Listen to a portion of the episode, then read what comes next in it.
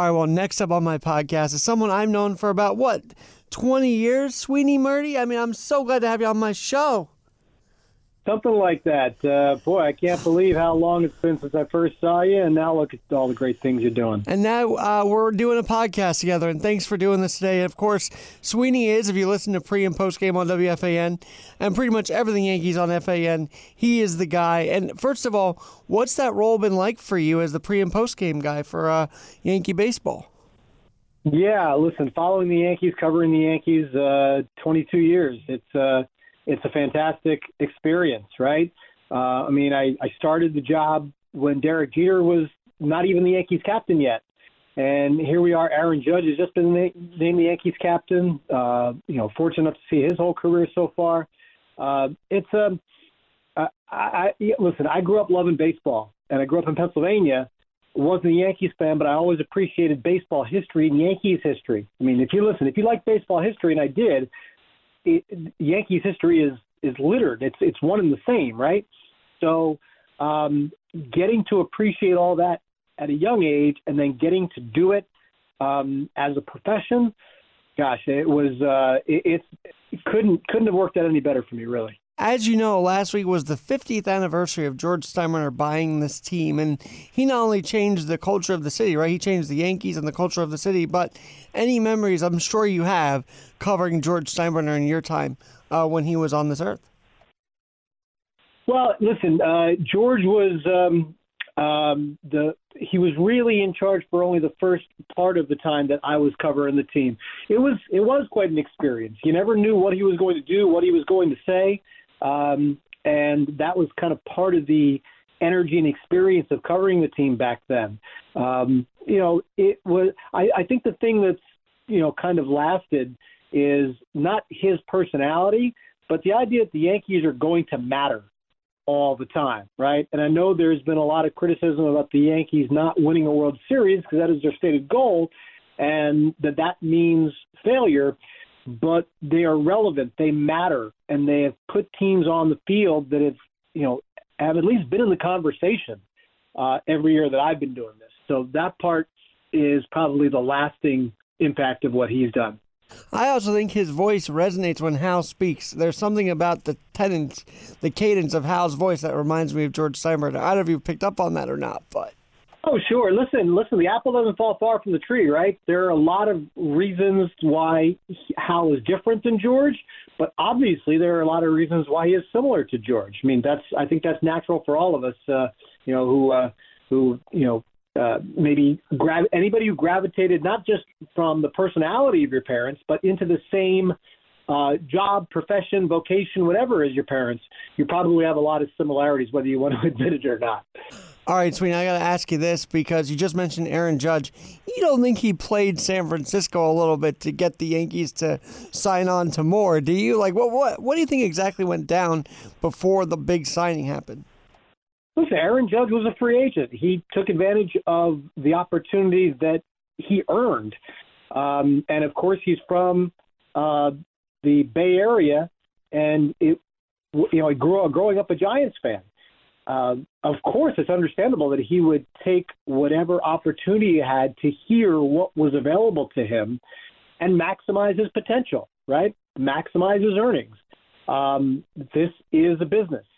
Um, and it should not be lost on anybody that this was his opportunity to uh, choose where he wanted to play, choose where he wanted his family to live for the, the next part of his career, and maximize how much he was going to get paid for it.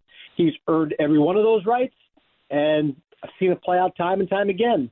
It just comes down to making the decision, and you know, I, I think Yankee fans are happy that he made the one that he did. Absolutely. Now, obviously, as a pre and post game guy, and I'll get to the fact that you did a play by play this year as well, which was one of the biggest days, a doubleheader, if I'm not mistaken, against the Astros. But I want to ask you this Aaron as a person, what do you think of him? You, you're in the locker room, right? So what what's your interaction been with Aaron Judge? I mean, just always very polite and, and cordial and uh, um, really well grounded person. I remember him saying something. Um, his it was spring training before his rookie year. He and he said, "I just want to be where my feet are." You know, it wasn't, and he was trying to he was trying to win a spot on the team, and nothing was guaranteed to him yet, and he knew that. And he said, "I just want to be where my feet are." Now his feet are pretty big, right, already, so that's a big spot.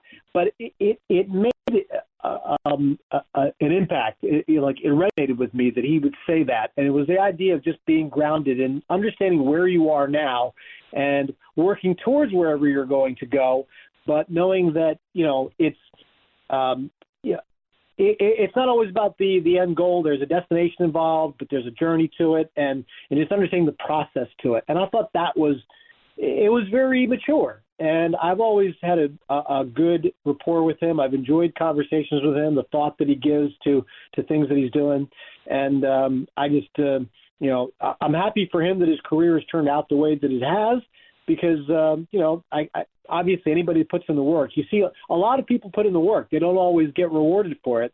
He's being rewarded for it. All right. Well, obviously, everybody's kind of, you know, the 62 home run chase probably will be a theme this year. But now the theme is about winning the ring, right? In, in 2023 after this big signing? I think the thing that he's missed, all the great Yankees, you know, whether it's captains or whether it's, um, you know, Monument Park Yankees, Hall of Famers, uh, people that you put on a certain other category in Yankees history, almost all of them won championships, multiple championships early in their careers. DiMaggio, Gehrig, Mantle, Jeter, Berra. Uh, there are a couple of exceptions. Thurman Munson won two championships a little bit later into his career because the teams he came up on were not very good. And obviously, Don Mattingly never made it to a World Series. His teams, unfortunately, weren't deep enough to make it, and the playoff system was different than it is today, blah, blah, blah. Um, Aaron Judge has been in the playoffs every year of his professional career with the Yankees, his uh, six full seasons, hasn't made it to a World Series. When you're a Yankee, it's a little bit of a mark on your on your uh, resume. So, yeah, he's had the opportunity to put up some big numbers and make uh, a big impact, fan favorite. He's done a lot of good things as a Yankee. The championship is what's going to send him to that next level. And certainly, as, as much as they are desired, they are, you know, kind of expected. So if you're going to put on that uniform, if you're going to make that much money, you're expected to deliver. And you know, I don't know how many it's going to be. I think it's hard to win one, as we've seen. Uh, winning more than one is harder still. Uh, sometimes they made it look easy uh, back when you were a kid, right? But yeah, yeah, it's not yeah. that. So um, I I think that's obviously the goal here. The um, you know his personal statistics and achievements will help lead the team in the right direction. But you know he's he's talked about it. That's obviously the goal for him. All right, I want to talk about Sweeny Murti now that I got you on because I feel like I've seen your rise from uh, you, you were a beat writer at one point, then you were on FAN, and now you're doing pre and post. But you got to sit in the chair of John Sterling as a, as you know, to, to do a couple games. I know you uh, to do a game, and I know you were really honored. Wasn't that your birthday to do play by play? It was last year on my birthday. I got to do play-by-play for the very first time, and it was a New York Yankees at Houston Astros game. It was a single game uh, dropped in as a makeup um, on June 30th, and um, you know, listen, my career has taken a lot of great turns. When I met you, I was the Yankees reporter on WFAN before the broadcasts were on WFAN. Um, I continued in my role reporting and added post-game show duties and with John missing a few games last season, I was fortunate enough to get a chance. Um, I told you before, Alex, I'm I've been a baseball fan my whole life, and um, I've been on the radio for you know 40 years. Uh, to get a chance to, I did play-by-play of high school games and things like that early in my career. To get a chance to call a New York Yankees game on WFAN was uh, was certainly and sitting in the chair of, of a guy who's going to be in the Hall of Fame, like John Sterling, that's certainly um, that was uh, one of my highlights, no doubt about it. You've interacted with Susan and John the last few years, obviously as pre and post. I mean, they just seem like the dynamic duo on radio, and then you're doing the pre and post. I mean, what a team you guys got uh, every night. I, I am fortunate enough to share a booth with two people who will be in the who will win the Ford Frick Award one day as Hall of Fame announcers um, and and be honored in Cooperstown. I have no doubt about that. Um, I'm shocked that one or both of them hasn't had it happen to them already. To be honest with you, uh, but it is it is pretty phenomenal to get to share a booth with people like that and say that you're part of that team. It really is a tremendous experience. And I feel like people can can learn from your journey that to always persevere, always dig in every game, right? To to get where you are right now. I think the thing that I learned the most uh, by covering great athletes was watching how they go about their business every day, knowing that it doesn't matter if they went 0 for 4 or 4 for 4. There's another game the next day. And that's something that I have to um, you know, I, I think I've taken that approach, knowing that I hope I had a good job on the air today. I hope I did a good job on the air today. If I did or if I didn't, I've got to come back and do it again tomorrow. And that's something that, like, listen, I had right before I moved to New York, uh, the news director that I was working for in Harrisburg, Pennsylvania, um, said it's just radio. If you screw it up, come back and do it again tomorrow. You know, and I've never forgotten that. And it's another way of, of learning a lesson that I've learned from these great athletes is that, you know, you had a great day today, you had a bad day today. Guess what? There's another game tomorrow, and you better be ready for that. So I, I feel like that's something that I've had the ability and learned how to take into my job. All right, I got to ask you about coming home to your kids because you're a proud dad as well. So, what are they? How do they feel having a dad on the radio? Tell me about that a little bit. I mean, I listen. I, I've done it their whole life, right? So they don't know any different. I think they've kind of learned that that my job is different than some of their other friends' dads and moms, but um, I, I don't think that it makes them feel any different. Um, I think they enjoy the perks of getting to come out to see me work once in a while and and share a few minutes in the press box with me when they come to a game uh, before they you know before they go and sit in the stands and act like everybody else at a Yankees game. So um, I, I think they've you know the older they get, I think they're going to understand and appreciate how special this is for them.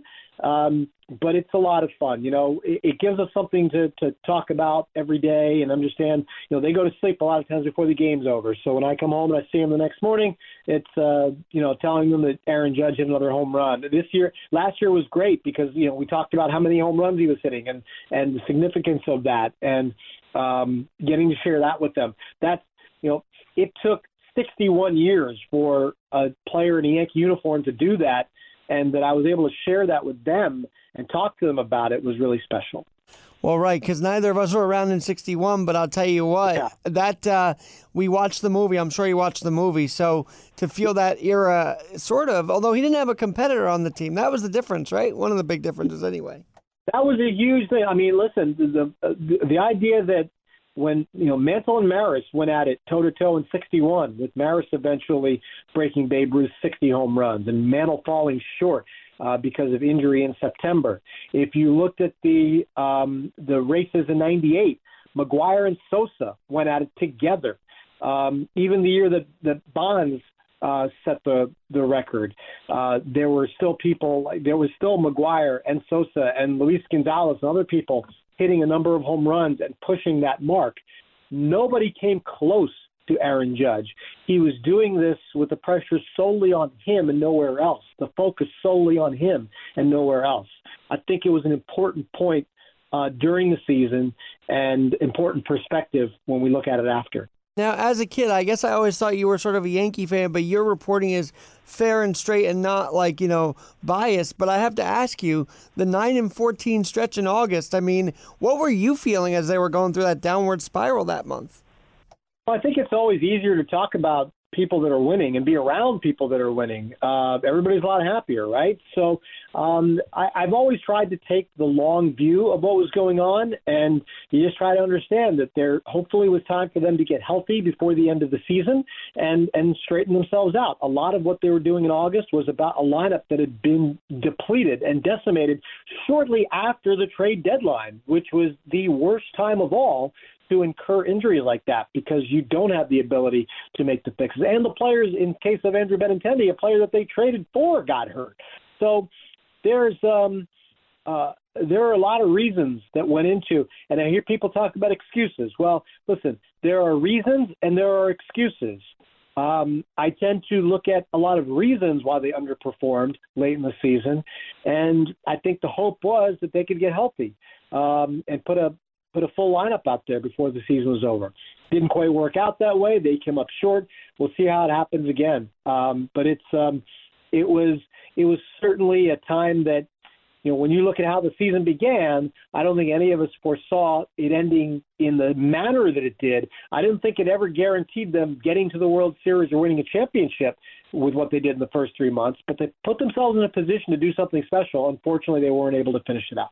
I remember a couple times listening to you, Sweeny, and you were like, well, guess what? The Yankees are human. And you said this after long winning streaks were snapped. You're like, well, guess what? The Yanks are human. We learned that today, something to that effect. But I want to go inside the well, studio with you real quick. When you listen to these press conferences, do you take notes like any any pre and post game host would do, or how do you navigate that? Yeah, I, I, I look for certain you know bits of information that stand out to me, or certain turns of phrase that um, make uh, you know sound like there's something significant to me. Um, anything that's going to help fill in the picture that I've got to talk about later on, uh, those are the things that I'm looking for. Then you were going to say something about the, the, the, the, human side of the Yankees that you mentioned a few times oh. after win streaks were snapped.